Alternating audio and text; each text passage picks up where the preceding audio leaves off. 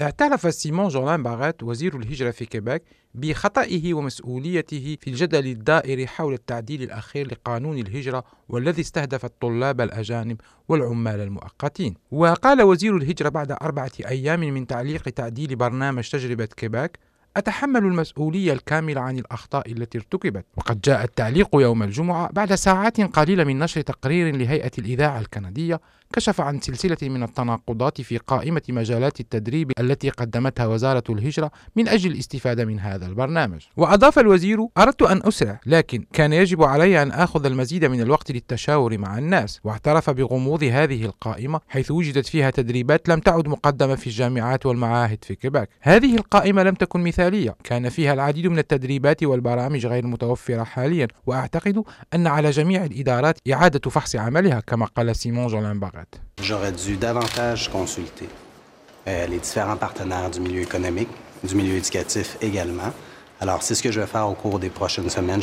كان ينبغي علي التشاور أكثر مع مختلف الشركاء في القطاعات الاقتصادية والتعليمية وهذا ما سأفعله خلال الأسابيع القليلة المقبلة كما قال سيمون جولان باغات وزير الهجرة في كيباك. وبينما كان يستحضر أحداث الأسبوع الصعب والحافل بالأحداث والذي تميز بتعليقات عديدة من العالم الأكاديمي والجهات الفاعلة في عالم الأعمال ناهيك عن المحامين والخبراء في الذكاء الاصطناعي الذين لم يفهموا هذا الإصلاح. تعهد سيمون جولان باغات بأن يكون أكثر انتباها في المستقبل.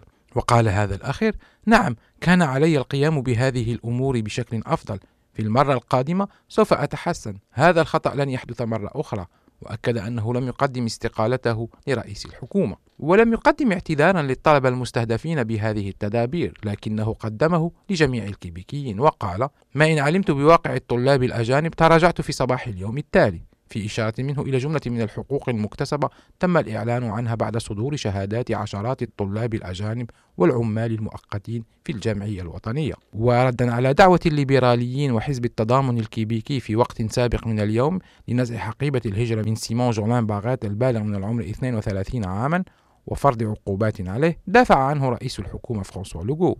وقال تحلم جميع الأحزاب بأن يكون في صفوفها شاب موهوب مثل وزير الهجرة كما قال فرانسوا لوغو وقال بيير أركون الزعيم المؤقت للحزب الليبرالي في كيباك هناك شكوك جدية حول قدرة وزير الهجرة على أداء مهامه مستنكرا بعض الأخطاء التي قام بها وزير الهجرة. وفي نظره يجب أن لا يتغاضى فرانسوا لوغو عن أخطاء الوزير خاصة إذا تذكر قرار المحكمة العليا في كيباك إلغاء ما يقرب من 18 ألف ملف للهجرة كان عالقا وذلك قبل المصادقة على القانون. وقال بيير فقد سيمون جولان باغات المصداقية لمواصلة العمل.